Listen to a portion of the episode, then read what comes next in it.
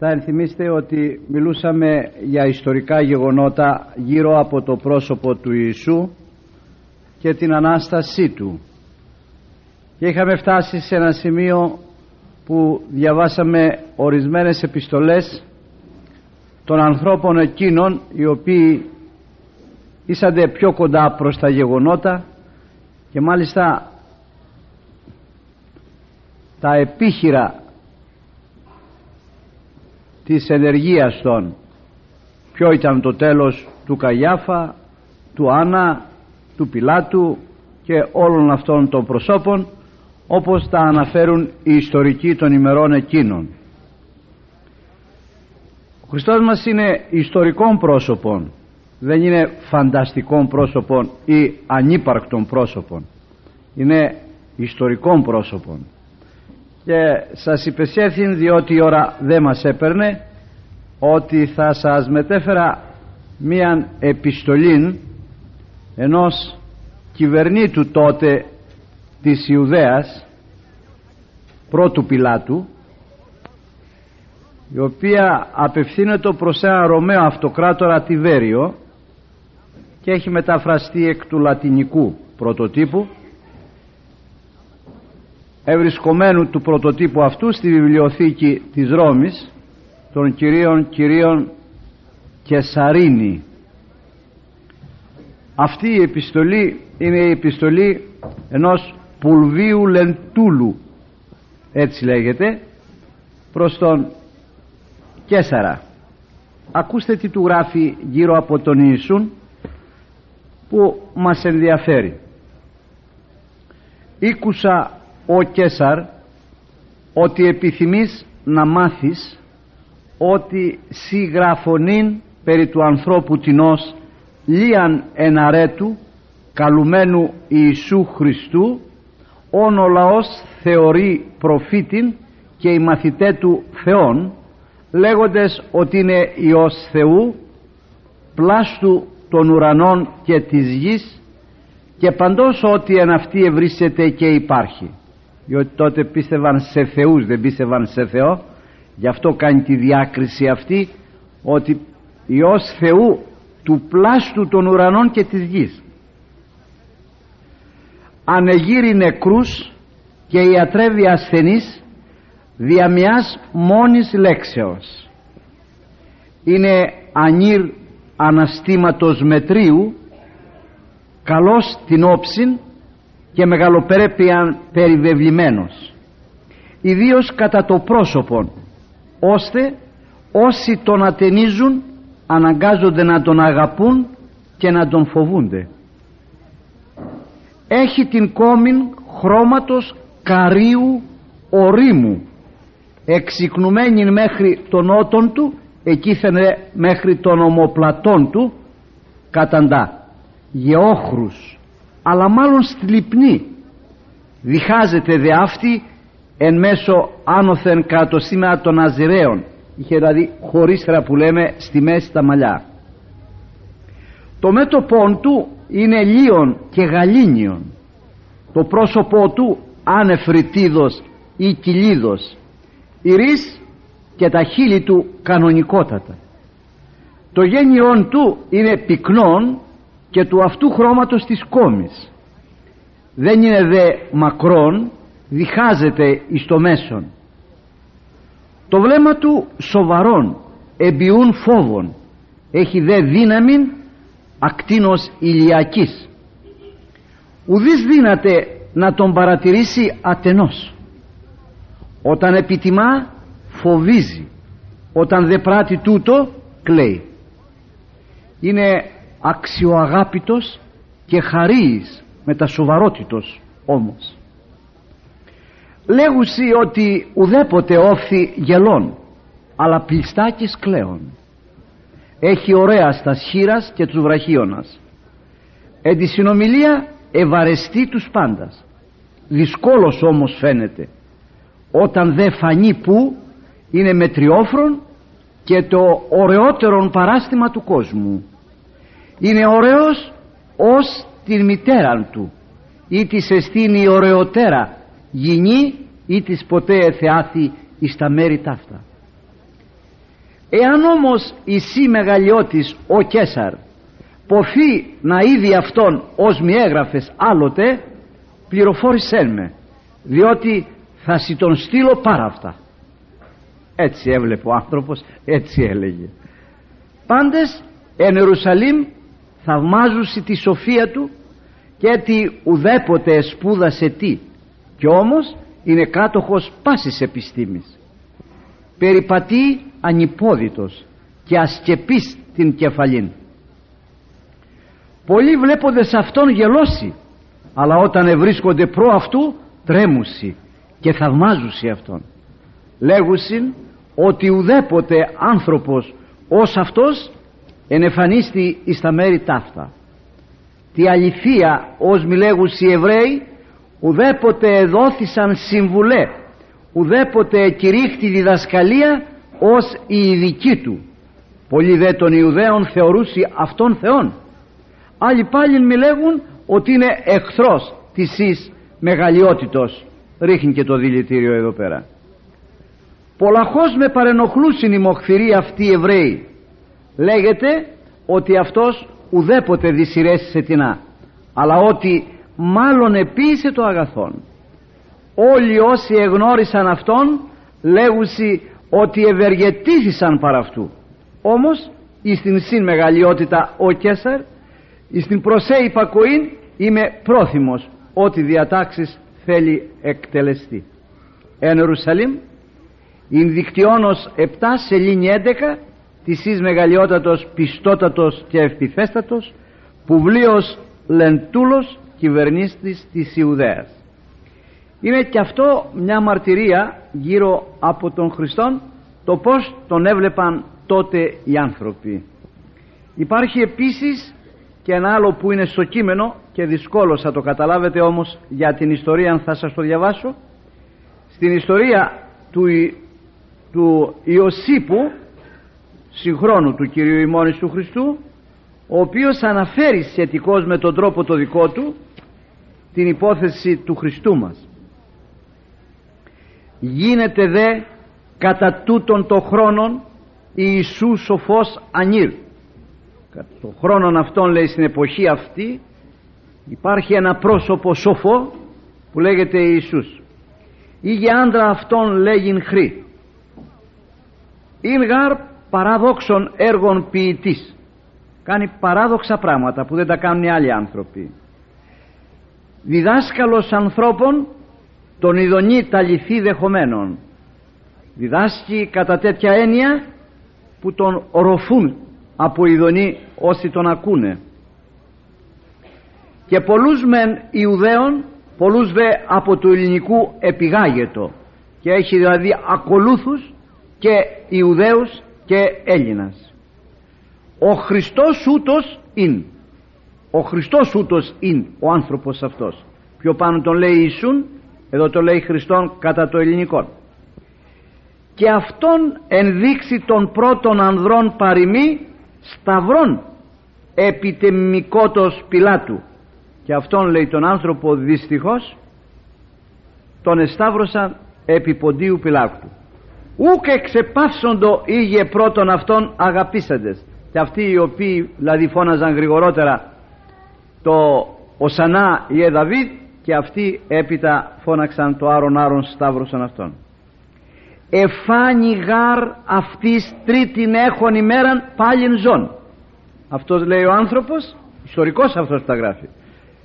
Εφάνηκε πάλι μετά τρεις ημέρες από τότε που απέθανε των θείων προφητών ταύτανται και άλλα μύρια θαυμάσια περί αυτού ηρικότων όπως ακριβώς είχαν μιλήσει οι προφήτες για την Αναστασή του και για άλλα θαύματα τα οποία έκαμνε.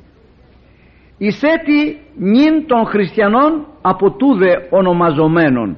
Ουκ απέλειπε το φίλον. Και από τότε και εντεύθεν οι άνθρωποι λέγονται χριστιανοί όσοι είναι φίλοι του όσοι τον ακολουθούν άλλο ιστορικό αυτό γεγονός. Δεν ξέρω αν προσέξατε τι είπε επίσης για τη μητέρα του Κυρίου. Είναι λέει ωραίος ως την μητέρα του. Ή της εστίνει ωραιότερα γινή ή της ποτέ εφεάθη εις τα μέρη ταύτα. Υπάρχει μία επιστολή που παρουσιάζει την Παναγία μας. Είναι μια μαρτυρία που έχει σχέση με τη θυγατέρα του Ποντίου Πιλάτου την Αυριλία που τη συνείδησε κάποτε την Παναγία μας εκεί μέσα που κυκλοφορούσε. Ακούσετε η φυγάτη του Ποντίου Πιλάτου Αυριλία ονόματι συνείδησε καθοδόν την Θεοτόκον και της προξένηξε μεγάλη εντύπωση. Χωρίς να ξέρει ποια είναι αυτή η κόρη. Όπου η συζήτηση μετά του Λιβίου Ιού του Ηρώδου είπεν δι' αυτήν ποιητικός τα εξής πριν του ηλίου δίοντος πριν πέσει ο ήλιος το φως το τρέμον πέσει γυνή με απήντησε την ηλικίαν μέση. Σιτόχρους σιτόχρους και ανώθαλμος ξανθόκομος ωραία το σώμα το ανάστημα θεά γεγαντιαία.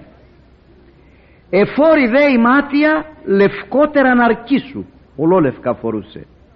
Και μοίρα ευωδίαζε σαν ρόδα παραδείσου. Και πόθεν αυτή έκθαμβος η ρώτησα και πία ποια είναι αυτή; Η μύτηρα αυτή του Χριστού μου είπαν η Μαρία την επανίδα πίστευε ξανά την είδα στο μέτωπο νοσκρίνο ξανά την κοίταξα καλά. Επέλαμπε διάδημα ηλιακών ακτίνων. Και δεν είναι μόνο αυτά. Και άλλα έχω επιστρατεύσει μα δεν έχω μαζί μου απόψε εδώ στο εξωτερικό αυτά τα οποία είναι γραμμένα για την Παναγία μας και για τον Χριστό μας σαν ιστορικά πρόσωπα.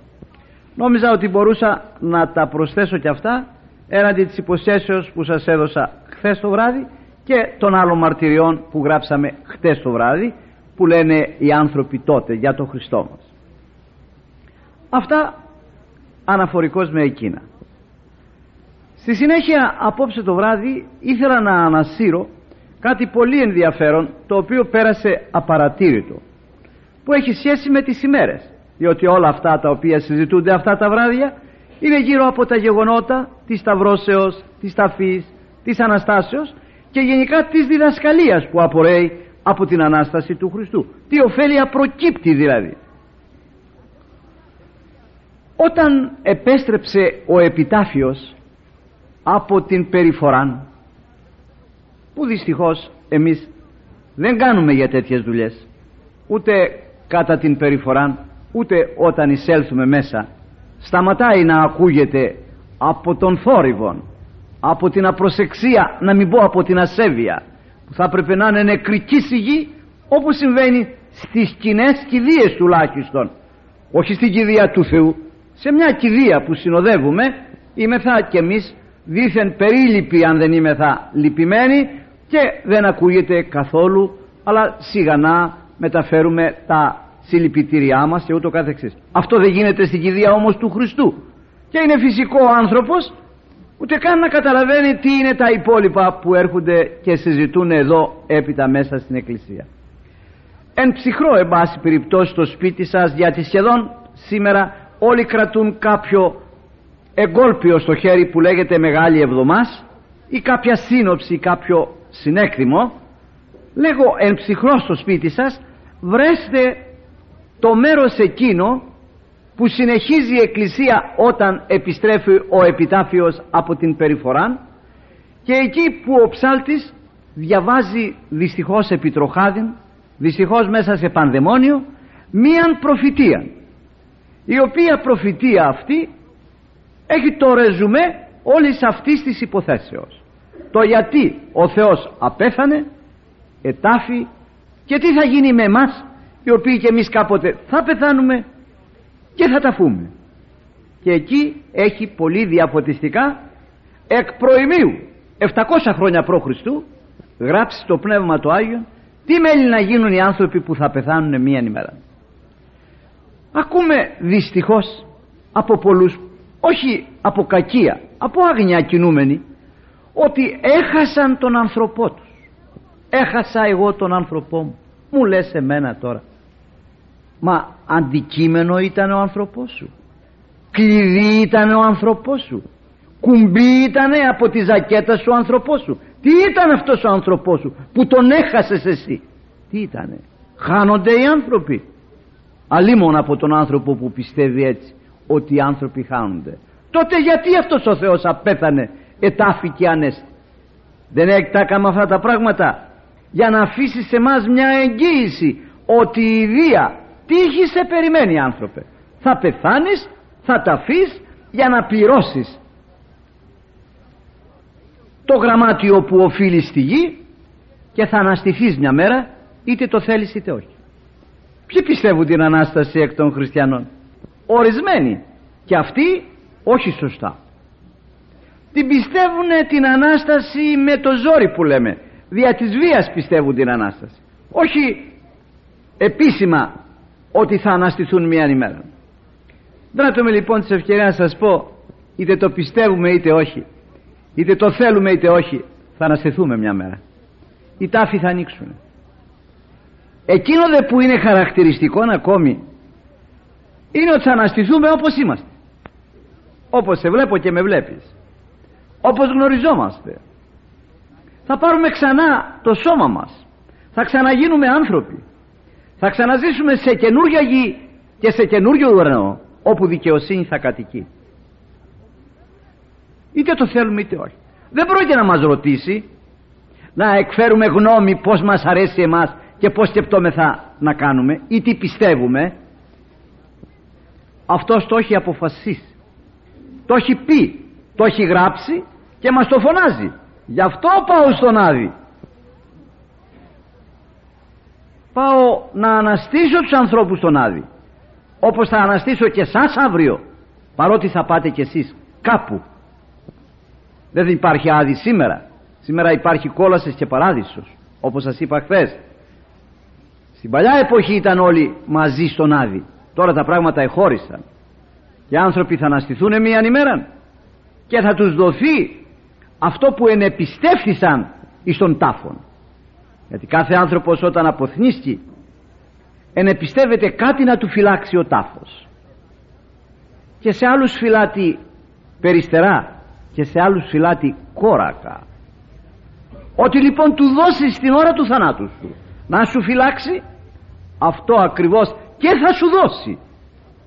Όταν εγκελέσματι και φωνή αρχαγγέλου και ενσάλπιγη Θεού θα ανοίξουν οι τάφοι και θα δώσουν αυτά τα οποία τους εδόθησαν να φυλάξουν. Και λείψανα και σώμα και ψυχή. Εξαρτάται από μας το πως θα είμεθα ότι θα είμεθα θα είμεθα είτε το πιστεύουμε είτε όχι. Έχει πει λοιπόν μίαν παραβολή εδώ. Συγγνώμη μίαν προφητεία επιτρέψτε μου να σας τη διαβάσω.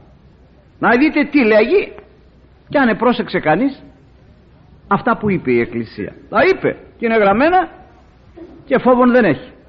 Αδιαφόρησαν εμείς αν είμαι θα απρόσεκτοι και δεν εμβαθύνουμε στα θέματα που διδάσκει.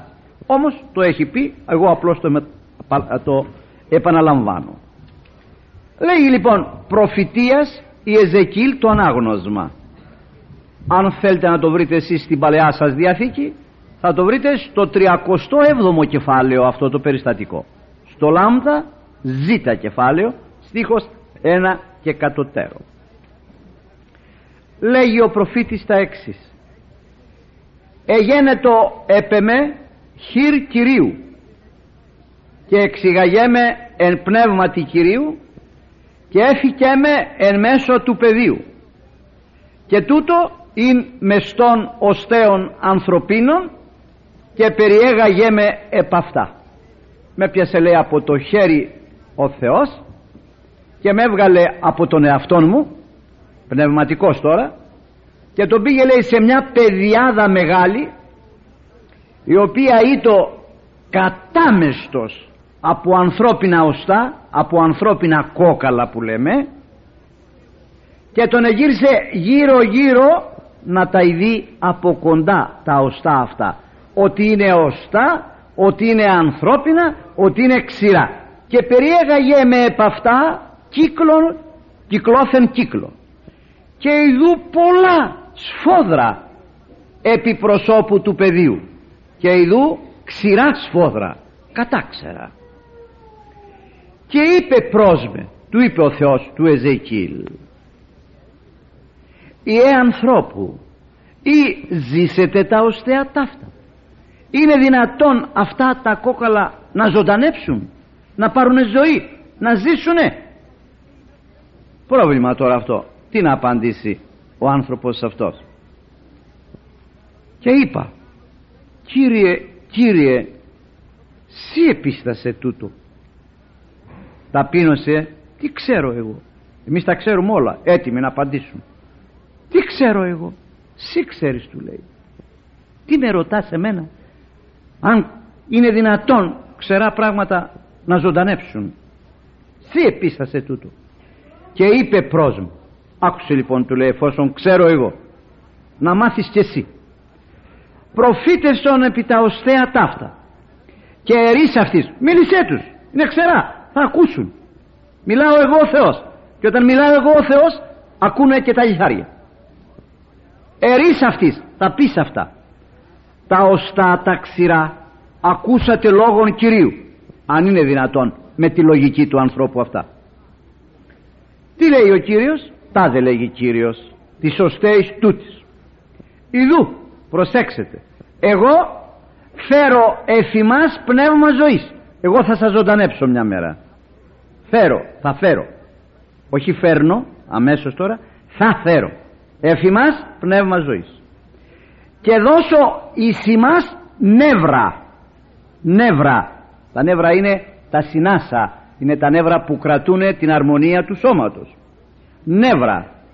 Και ανάξω, ανάξω εφημάς σάρκας και θα γεμίσω μέσα με σάρκες. Και ανάξω εκτενώ εφημάς δέρμα. Θα βάλω δέρμα απ' έξω. Καταλαβαίνετε ε; οστά νεύρα σάρκα δέρμα. Τι θα γίνει τότε; Θα γίνει ένας άνθρωπος. Γιατί από αυτό απαρτίζεται ο άνθρωπος. Και δώσω πνεύμα μου εις ημάς. Και ζήσεστε και γνώσεστε ότι εγώ είμαι Κύριος. Αυτό το κήρυγμα. Ανέβα στο λιθάρι και πέσε στα οστά. Στα οστά αυτά και προεφήτευσα καθώς ενετιλατών Κύριος όπως μου είπε είπα ακριβώς το κήρυγμα αυτό στα λείψανα εκείνα. Και γένετο φωνή εν το εμέ προφητεύσε κάτι στιγμή εγώ έλεγα αυτά τα προφητικά για τα λείψανα αυτά έγινε το φωνή και ειδούς σεισμός. Έγινε ένας σεισμός και προσήγαγε τα οστά εκάτερον προς την αρμονία αυτού. Τα λείψανα επήγε το καθένας στην αρμονία του. Για μας τα θέματα αυτά είναι αδύνατα. Δεν είναι λογικά. Είναι υπέρλογα όμως. Δεν είναι παράλογα. Είναι κάτι που δεν το πιάνει ο νους του ανθρώπου δεν είναι παράλογο όμως για τον Θεό αυτό. Υπέρλογο ναι. Παράλογο όμως όχι. Γιατί βέβαια οι άνθρωποι δεν πιστεύουν αυτά τα πράγματα. Και πού θα βρεθούν λέει τα λίτσανα και ποιος θα πάει να τα μαζέψει. Έχετε τη γνώμη ότι χρειάζονται οδοκαθαριστές για να πάνε να μαζέψουνε; Θεός ομιλεί. Τα πάντα τα κρατάει εντυχηρή του. Ό,τι θέλει κάνει σε κλάσμα δευτερολέπτου. Δεν μπορεί ο Θεός. Πολλοί μάλιστα πιστεύουν ότι εδώ τους φάγαν τα θηρία λέει. Εδώ τους φάγανε τα ψάρια. Άλλοι πνίγηκαν, χάθηκαν, διελήθησαν. Ναι αλλά πρόσεξε. Γνωρίζεις ότι από τότε που έγινε η διάσπαση του ατόμου και αυτή η άθεος παιδεία και επιστήμη λέγει ότι η ύλη δεν χάνεται αλλά αλλάζει μόνο μορφή. Το ξέρεις αυτό; Για ρώτησέ τους λοιπόν και άνοιξε την Αποκάλυψη στο 20ο κεφάλαιο στίχος 11 να διαβάσεις. Και έδωκε η θάλασσα τους νεκρούς τους εν αυτή και ο θάνατος και ο άδης τους νεκρούς τους εν αυτή και εκεί θα καταλάβεις αυτά που λέει επιστήμη τώρα τα έχει πει ο Θεός αποκαταβολής κόσμου. Αυτά που εφευρίσκουμε εμείς τώρα υπάρχουν μέσα στο Ευαγγέλιο από τότε που δημιουργήθηκε ο κόσμος γραμμένα. Με έφαγε το ψάρι και τι έγινε; Με απέβαλε στο νερό. Τα μόρια μου υπάρχουν στο νερό. Με έφαγε το θηρίο. Με απέβαλε. Τα μόρια μου υπάρχουν όλα αυτά θα συγκεντρωθούν για το θέλει ο Θεός. Δεν πρόκειται να ρωτήσει κανέναν. Όταν δείτε λέει και ανοίγουν τάφη να καταλάβετε ότι εγώ είμαι Κύριος. Και είναι μια απόδειξη αυτή μάλιστα όταν ήρθε στις ημέρες που έκανε Αναστάσεις έπρεπε οι Εβραίοι κατεξοχήν που κρατούσαν αυτή τη βίβλο στο χέρι και ήταν δικός τους αυτός ο προφήτης έπρεπε να το καταλάβουν ότι πράγματι είναι Θεός. Γιατί ο άνθρωπος δεν μπορεί να ανοίξει τάφους. Να μπει στον τάφο μπορεί να τον ανοίξει τον τάφο δεν μπορεί. Ούτε για λογαριασμό του ούτε για κανέναν άλλον. Όλοι όσοι ανέστησαν μέχρι σήμερα ανέστησαν τη δυνάμει άλλων. Δεν ανέστησαν αφεαυτούτων. Δεν αυτοανέστησαν μόνο οι φακύρε όπως σας έλεγα ανίστανται οι οποίοι θάπτονται ζωντανοί όχι πεθαμένοι. Άμα τα φούν πεθαμένοι θα μείνουν στο σαβανό τους εκεί δεν πρόκειται. Προφήτευσαν λοιπόν λέγει και πράγματι προφήτευσα καθώς ενεται ατόμι Κύριος. Και γένετο φωνή το εμέ προφητεύσες σεισμός και ήρθε έκατο, έκατερον λέει προς την αρμονία αυτού και είδον εγώ τώρα λέει παρακολουθώ. Γιατί βλέπεις προφήτα; Και ειδού επ' αυτά νεύρα. Εισέρχονται νεύρα και σάρκες εφίοντο. Το γέμιζε μέσα με σάρκες. Τα νεύρα πρώτα που στερεώνουν τον άνθρωπο διότι αν εκλείψουν τα νεύρα ή πάθουν ευλάβει τα νεύρα ο άνθρωπος είναι να τους βάλει με κόκαλα και με σάρκες. Τα νεύρα είναι εκείνα που κρατούν στερεώνουν τον άνθρωπο. Και έχουν όλα κατά αναλογία τα κρατούν. Έχετε υπόψη σας το καλαμάρι; Τι του έχει μέσα; Του έχει μια σελατίνη βάλει μέσα. Έχετε υπόψη σας τη σουπιά; Τι έχει βάλει μέσα; Έχει βάλει μέσα ένα πράγμα σαν φελιζόλ να το κρατάει αλλά και με το βαρύ να πηγαίνει κάτω. Όλα έχουν το δικό του σύστημα μέσα από τη σοφία του Θεού για να επιπλέον για να εκτελούν να αντέχουν στην αποστολή τους. Εδώ λοιπόν πρώτα μπήκαν μετά τα κόκαλα μετά των σκελετών μπήκανε τα νεύρα εγέμισε σάρκα και τώρα βλέπει και ανέβαινε επ' αυτά δέρμα και έγινε και δέρμα απ' έξω επάνω. Πνεύμα ουκ ειν εν αυτής. Έχετε διαβάσει πως έφτιαξε τον Αδάμ; Έχετε διαβάσει ότι έφτιαξε με πυλών τον Αδάμ; Το υπόλοιπον. Λείψανο πάνω να πει υπόλοιπον του ανθρώπου. Εδώ λοιπόν βλέπουμε το λείψανο κάτω χωρίς το πνεύμα και είπε πρόσμε ο Θεός επιμένει και του λέει προφήτευσον επί το πνεύμα προφήτευσον η ανθρώπου και υπέ το πνεύμα τάδε λέγει Κύριος Κύριος εκ των τεσσάρων πνευμάτων. Και προεφήτευσα καθότι είναι τη λατόμη μου έδωσε εντολή να προφητεύσω. Και εισήλθεν εις αυτούς το πνεύμα. Και έζησαν και έστησαν επί των ποδών αυτών συναγωγή πολύ σφόδρα και ελάλησε Κύριος πρόσμε λέγον «Ιε ανθρώπου τα οστά ταύτα πάσο οίκος Ισραήλ εστί». Ισραήλ όπως καταλαβαίνετε είναι σήμερα όλος ο χριστιανισμός πάσο οίκος Ισραήλ εστί. Αυτή λέγουση όπως το λέμε κι εμείς ξηρά γεγονε τα οστά ημών λείψανα πεταμένα από εδώ από εκεί στην Αθήνα τα πολλούν στα λιπάσματα οι νεκροθάφτες τα πολλούν στα λιπάσματα για φόσφορο. Όχι δεν υπάρχει τίποτα. Έξω που αδειάζουν τους τάφους πεταμένα κρανία παΐδια χέρια πατούν επάνω κλπ σαν να μην συμβαίνει τίποτα και εν όπου θέλεις πέταξέ τα όπου θέλεις πηγαίνε τα αυτά αύριο θα επιστρατευτούν και θα αποτελέσουν ξανά τον άνθρωπο που τα φορούσε θα τα κάνει καινούργια ο Θεός Αυτόν τον άνθρωπο έφτιαξε ο Θεός να ζει. Ο Ηλίας ο προφήτης ζει 3.000 χρόνια. Ο Ενόχ ζει 4.500 χρόνια. Πέντε. Καταλαβαίνετε. Αυτόν έφτιαξε. Αδιαφόρος αν εμείς λόγω της αμαρτίας τον εχαλάσαμε και τον θαύτη και κάνει τώρα ξανά αναδημιουργία. Προφήτευσε λοιπόν και πες του ότι έτσι είναι.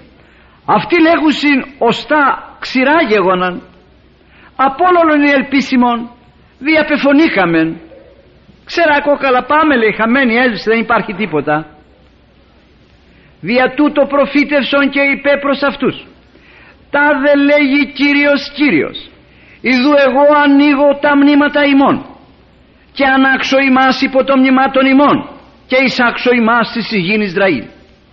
Στην Άνω Ιερουσαλήμ θα σας πάω λέει. Και γνώσεστε ότι εγώ είμαι Κύριος εν το ανοίξε με τους τάφους ημών. Θα το καταλάβετε όταν δείτε και ανοίγω τους τάφους ότι είμαι εγώ ο Κύριος. Δεν μπορεί να ανοίξει κανένας στον τάφο. Την βορύχη μπορούν να ανοίξουν να πάρουν τα δόντια τα χρυσά και να πάρουν και τα βραχιόλια από την κοπέλα. Αλλά σώμα να σηκώσουν δεν μπορούν ψυχή να δώσουν δεν μπορούν έτσι. Και γνώσεστε ότι εγώ είμαι Κύριος εν το ανοίξε με τους τάφους ημών. Του αναγαγήν εκ των τάφων το λαό μου και δώσω το πνεύμα μου ευθυμάς και ζήσεστε και θύσω με ημάς εις την υγιήν ημών σε εκείνη την οποία σας ανήκει. Έχει ένα μακαρισμό που λέει μακάρι οι δικαίοι κλπ κλπ ή την εσκληρονομήσωση την υγιήν. Αυτή με τα αγκάθια και με τους τριβόλους όχι. Την καινή γη που αναφέρει την Αποκάλυψη το 21ο και είδων ουρανών κενών και γην και νυν και θάλασσα ουκέστη έτη. Εκείνη τη γη όπου δικαιοσύνη θα κατοικεί. Και γνώσεστε ότι εγώ ο Κύριος ελάλησα και ποιήσω λέγει Κύριος Κύριος αυτό το βασικό θέμα της σταυρώσεως του Χριστού της ταφής και της Αναστάσεως. Είναι μια εγγύηση σε μας ότι όπως έγινε σε Αυτόν όπως έκανε αυτός στο ανθρώπινο σώμα έτσι θα γίνει και στο ανθρώπινο σώμα τη δυνάμει αυτού. Γι' αυτό όσο λέγει «Ώστις πιστεύει σε με καν αποθάνει ζήσετε και ο τρόγος μου τη σάρκα και πίνω μου το αίμα. Εν εμή με εγώ εν αυτό; Και εγώ αναστήσω αυτόν. Εν τη εσχάτη ημέρα.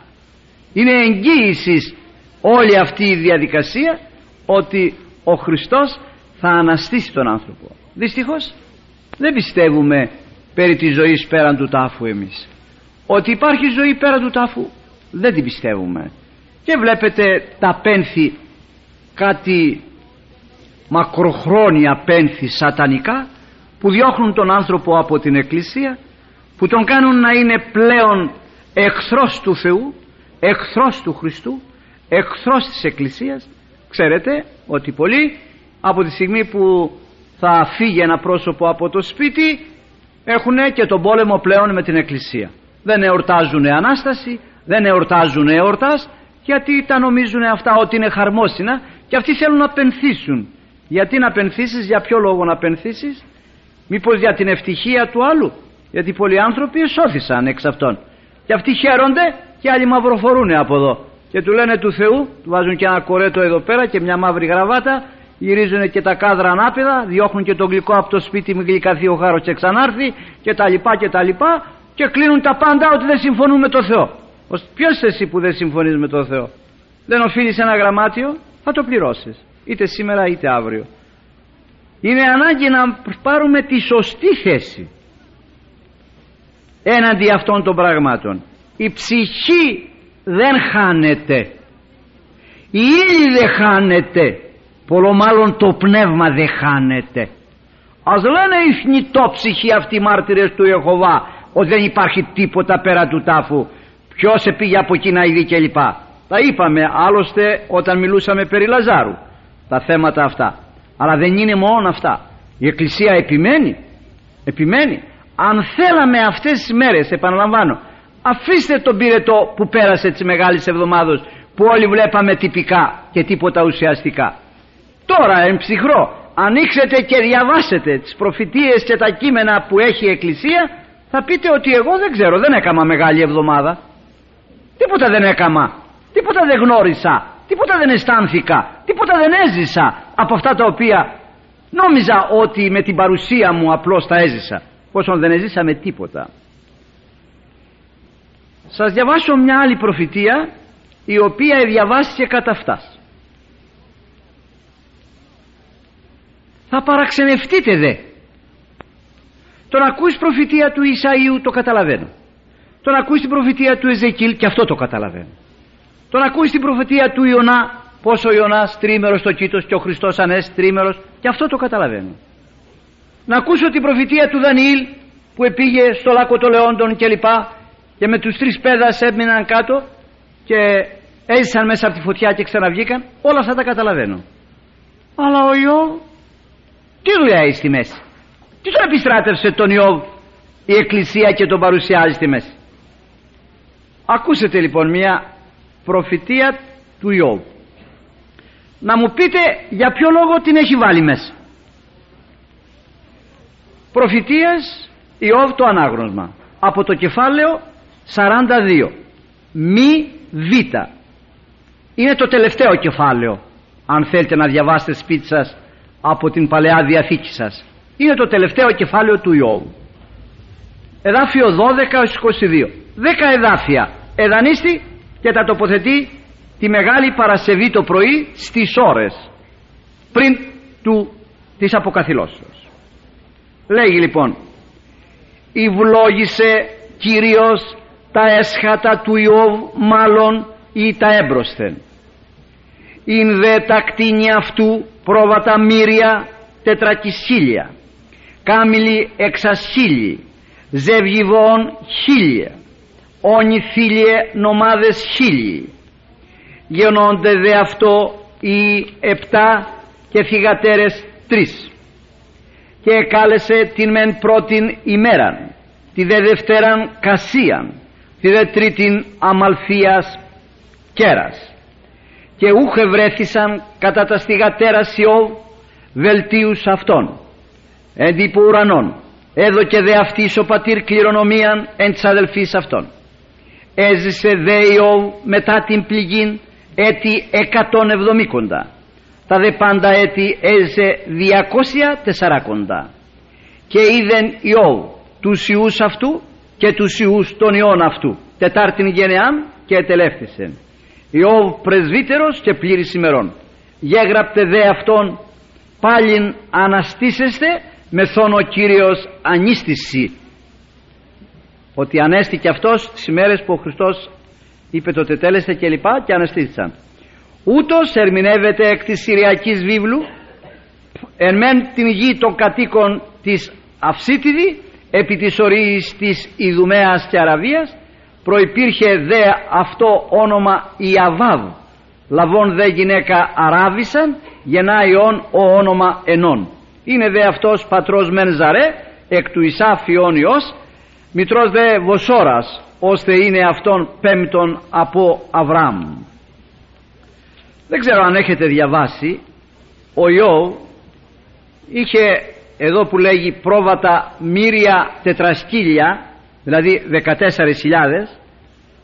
που του τα έδωσε εκ των υστέρων που του ευλόγησε τα δεύτερα παρά τα πρώτα είχε πρώτα 7.000 και τώρα που τον αποκαθιστά του τα κάνει 14.000 Κάμιλι εξασχίλιε είχε 3.000 του δίδει διπλά τώρα 6.000 Ζεύγιβον χίλια. Είχε 500 του τα κάνει χίλια.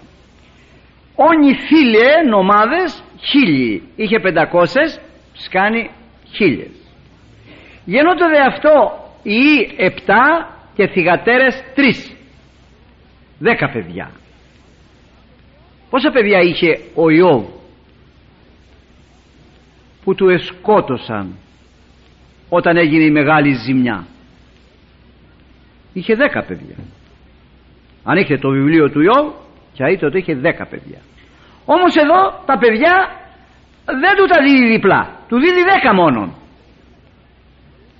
Γιατί εφόσον όλα του τα διπλασίασες Κύριε δεν του δίδεις και δέκα παιδιά ακόμη 20 δηλαδή να έχει τα παιδιά 20 γιατί τον αδικείς δεν τον αδικό.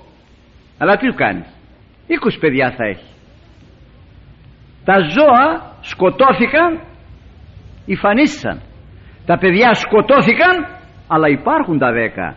Και του δίδω άλλα δέκα και θα τα έχει και αυτά 20 γι' αυτό το λόγο το βάζει. Ότι οι ψυχές υπάρχουν δεν έχει κανέναν άλλο λόγο. Για να δούμε αυτή τη λεπτομέρεια ότι όλα τα διπλασίασε πλην των παιδιών. Διότι τα παιδιά υπάρχουν τα δέκα. Τα μουλάρια, τα βόδια, τα ζώα δεν υπάρχουν αυτά. Δεν έχουν ψυχή ζωή έχουν τα παιδιά υπάρχουν όμως. Εφωνεύτησαν που έγιναν οι σεισμοί που φύσηξε ο διάβολος στους αέρας τα γκρέμισε και τα σκότωσε τα παιδιά αλλά τα έχει στα χέρια της ψυχές έχει ο Θεός. Σου έχω φυλάξει δέκα σου δίδω άλλα δέκα κατά συνέπεια και αυτά σου τα δίδω διπλά. Γι' αυτόν τον λόγον το έχει βάλει η Εκκλησία εκεί. Ποιος το πρόσεξε; Ποιος την ακούει; Ποιος; Πλανάστε μη ειδότες τα γραφάς ο άνθρωπος είναι ακατήχητος.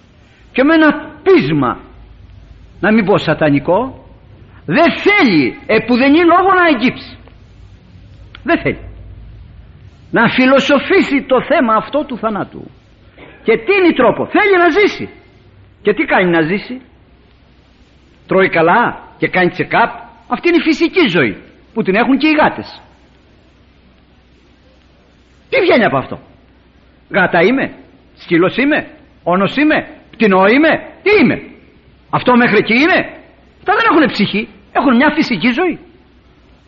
Εγώ έχω ψυχή πέθανα για την ψυχή μου. Ο κόσμος όλος λέγει δεν πληρώνει την ψυχή το λέει ο Θεός που την έφτιαξε. Γι' αυτό πρέπει να αλλάξουμε τακτική. Τον θάνατον να μην τον φοβούμε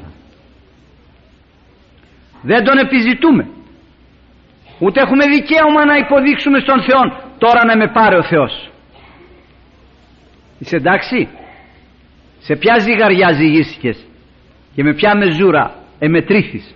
Που βρίσκεις ότι τώρα να σε πάρει ο Θεός και πού να σε πάει. Πού να σε στείλει. Πού να σε βάλει.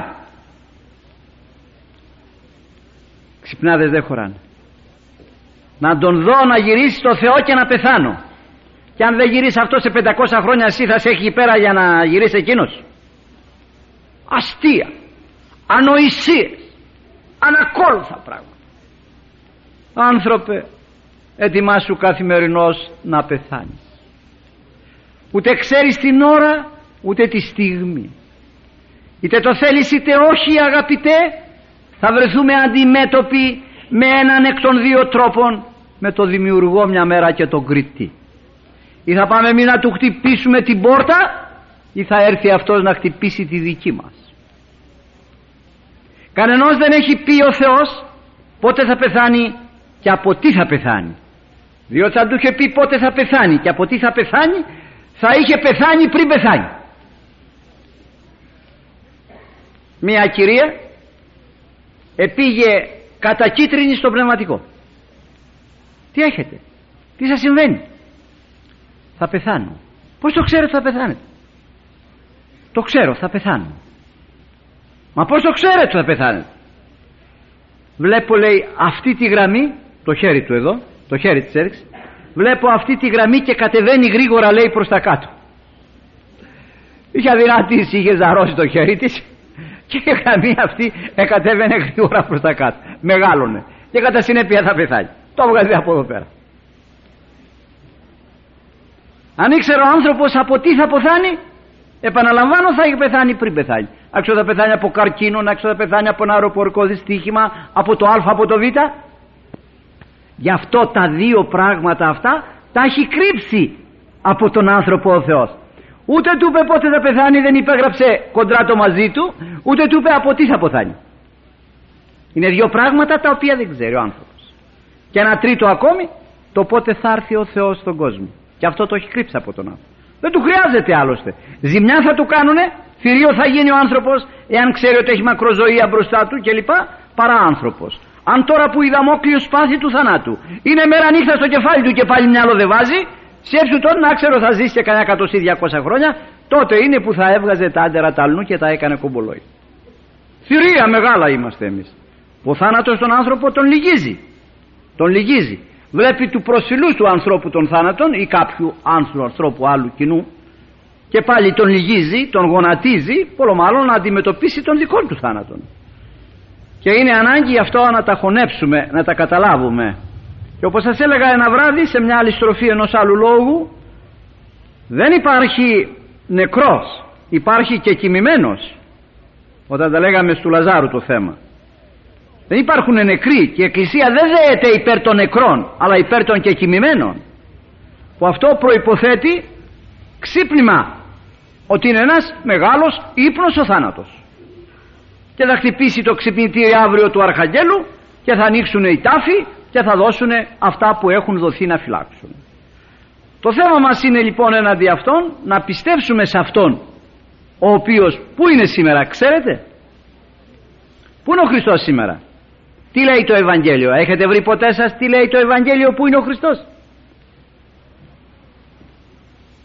Ο Χριστός έχει πάει μπροστά από εμάς στον ουρανό με το σώμα του το ανθρώπινο είναι ο πρωτότοκος εκ των νεκρών που λέει. Είναι το πρωτολούβι. Είναι ο πρώτος ο οποίος ενήξε το θάνατο και του έφυγε του θανάτου. Και πήρε την ανθρωπίνη σάρκα και την πήγε στον ουρανό το ξέρετε.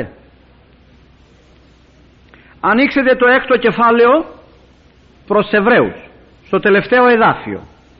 Εκεί που ομιλεί και προτρέπει τον άνθρωπο και δακτυλοδεικτή του ανθρώπου που πρέπει να έχει την εμπιστοσύνη του λέγει ότι ο άνθρωπος την άγκυρα της εμπιστοσύνης του δεν τη ρίχνει στη θάλασσα όπως τη ρίχνουν τα καράβια ούτε στη γη ούτε τη δένει από κανένα λιθάρι μεγάλο αλλά τη ρίχνει στον ουρανό.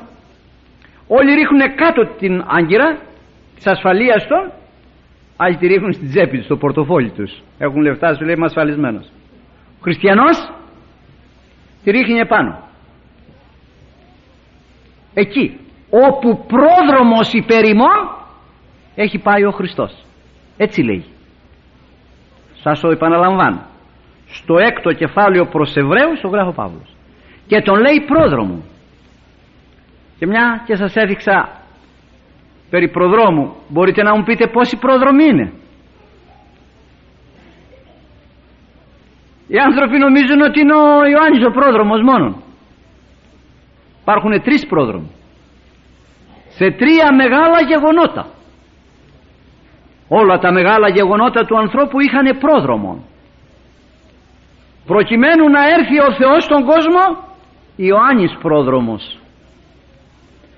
Προκειμένου να πάει ο άνθρωπος ο κόσμος στον ουρανό Χριστός πρόδρομος.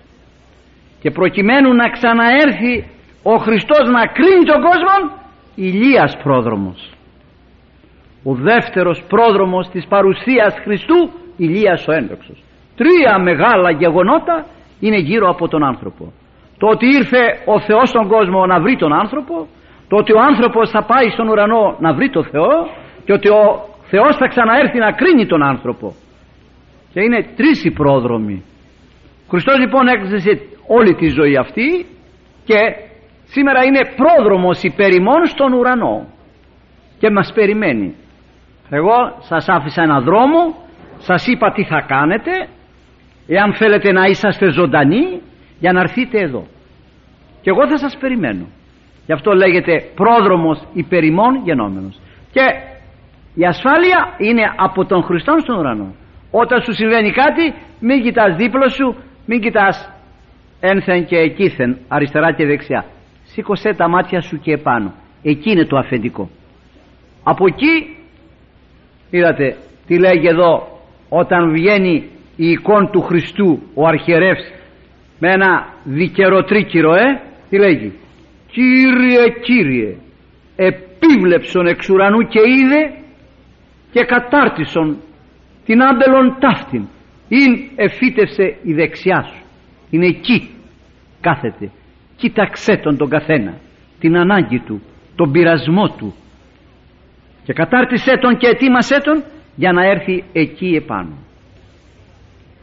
Δεν θα χαρούμε δεν λέγω ότι όταν έχουμε έναν θάνατον θα πάρουμε τα όργανα ή θα πάμε να γλεντήσουμε. Δεν λέγω αυτό. Αλλά δεν είναι τρόπος αυτός που αντιμετωπίζουμε τον θάνατο το θέμα μας είναι να ετοιμάσουμε και τον εαυτό μας και τους ανθρώπους μας να μην έχουν ανάγκη μνημοσύνων εκ των υστέρων πολύ δυστυχώς δεν ενεργούν όπως πρέπει όταν πρόκειται κάποιος άνθρωπος να φύγει εκ του κόσμου τούτου. Άκουσα κάποτε έναν που είπε αν θέλεις λέει να καταραστείς άνθρωπο που κατάρα δεν επιτρέπεται αλλά σχήμα λόγου αυτό να του ευχηθείς λέγει να βρεθεί μεταξύ απίστων συγγενών όταν πρόκειται να πεθάνει. Μεγαλύτερο δυστύχημα είναι αυτό. Και είναι μεγάλη κακουργία και μεγάλος σαδισμός. Κάθε στιγμή ο άλλος κοίταται εκεί και είναι δεμένος στο κρεβάτι. Εσύ να μην του πας ούτε τον παπά όσο αφοβηχτεί λέει από τον παπά. Ως το παπάς μεταφέρει θάνατον. Ο Χριστός είναι θάνατος ή ζωή. Μεταφέρει θάνατον και έπειτα θα μου καλέσεις δεσποτάδες ε, να του διαβάσουν στο κεφάλι εφόσον τον έστειλες αμετανόητον, ανεξομολόγητον, ακοινώνητον δεν του κάμεις ένα ευχέλαιο και έπειτα φέρεις παπάδες και δεσποτάδες να του διαβάσουν τι να διαβάσουν; Φόσον τον έδεσες, τον αμπαλάρισες και τον έστειλες για τον διάβολο, τι να διαβάσουν τώρα και τι να πούνε; Τι να πούνε; Έκαμες σε εκείνα που έπρεπε από εδώ. Γι' αυτό λέει θέλεις να καταραστείς ένα, να του πεις να μην βρεθεί άνθρωπος χριστιανός όταν πρόκειται να πεθάνεις. Γιατί ξέρετε όταν ο άνθρωπος καταβληθεί από την ασθένεια αν δεν ξέρω τι από κάποιο ατύχημα είναι ανενέργητος και ό,τι πεις. Βέβαια είναι και τα θηριάκια τα οποία δεν δέχονται που δεν είναι λόγο. Άλλο ας κάνω εγώ αυτό που μπορώ και αυτό σας μη δεχθεί. Πολλοί όμως δυστυχώς οι οποίοι δεν πιστεύουν στον Χριστό ότι είναι ζωοδότης τον παίρνει ότι είναι κάνα γιατρουδάκι. Μα θα πεθάνει αν δεν πεθάνει σε μια ώρα θα πεθάνει σε δυο τι βγαίνει από αυτό; Ας πεθάνει μια ώρα γρηγορότερα. Αλλά πεθάνει με τον Χριστό. Τότε δεν θα πεθάνει και αν αποθάνει. Γιατί όποιος πεθαίνει πριν πεθάνει δεν πεθαίνει όταν θα πεθάνει. Τι είναι; Οι σκέψεις. Όποιος πεθάνει πριν πεθάνει δεν θα πεθάνει όταν πεθάνει. Αλλά εμείς δυστυχώς μέχρι τελευταία στιγμή το δικό μας. Και έτσι έχουμε αντίθετα αποτελέσματα. Αυτά λοιπόν τα οποία βάζει η Εκκλησία όπως τα λέγαμε καρφί εδώ πρόσεξε. Τι θέλω να σε διδάξω τι θέλω να σου υπενθυμίσω. Δεν χάνεσαι υπάρχεις θα ξαναζήσεις. Πάρε λοιπόν μια θέση κι εσύ μετανόησε επέστρεψε εξομολογήσου τακτοποιήσου. Δεν ξέρεις ποια ώρα ξέρω εγώ αν ξημερώσω το πρωί ξέρετε εσείς αν επιστρέψω στο σπίτι εδώσατε εντολές και λοιπά ραντεβού και τα τι αυτά τα δε ώρα περίπου θα έρθω ποιος σου είπε ότι θα έρθεις; Ποιος σου το είπε; Ο θα πάμε εκεί είναι γεγονός. Ο θα επιστρέψουμε σπίτι δεν είναι γεγονός. Και εν τούτης, δεν το σεβόμεθα αυτό. Για την ασφάλεια τη δικιά μας την ίδια. Είναι συμφέρον σε μένα. Και δεν χάνω τίποτα. Ούτε πληρώνω. Ούτε χρειάζεται να βάλεις ασφάλιστρα. Δεν χρειάζεται να βάλεις υδρότα. Ούτε να βάλεις δολάρια. Αμαρτίες να δώσεις. Πίστη να δώσεις. Αλλά, αλλά ο εγωισμός που δεν αφήνει. Όταν ξέρουμε όλα. Εδώ ένας κοντζάμις προφήτης είπε Συ κύριε λέει επίστασε τι να ξέρω εγώ; Το σκουλί και εγώ τι ξέρω τι θα φτιάξει εσύ; Πως έγιναν αυτά τα πράγματα τα φτιάξα εγώ ή τα φτιάξε κανένας άλλος; Συ τα φτιάξε ξέρω εγώ τι θα κάνεις εσύ πες μου τι θέλεις να πω και έτσι είναι το πράγμα απλώς νόμιζα ότι μπορούσα να σας με συνδέσω με αυτά τα δύο κείμενα που έχουν σχέση με τις ημέρες αυτές και πέρασαν οι ημέρες αυτές απαρατήρητες. Και δεν είναι μόνο αυτά. Αν επιτρέψει ο Θεός θα ειδείτε και άλλα αύριο βράδυ και θα ακούσετε και άλλα αύριο βράδυ τα οποία και αυτά επέρασαν απαρατήρητα και δεν είναι τα μοναδικά.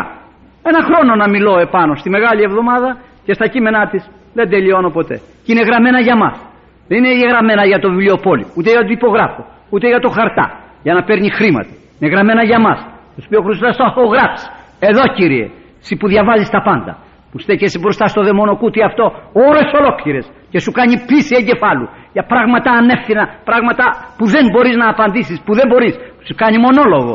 Και εδώ εγώ που σου γράφω δεν θέλεις. 50 χρόνια έρχεσαι παρακολουθείς την κηδεία μου και δεν θέλεις από σκοπού τα αντιπαρέχεσαι αυτά τα αιώνια πράγματα.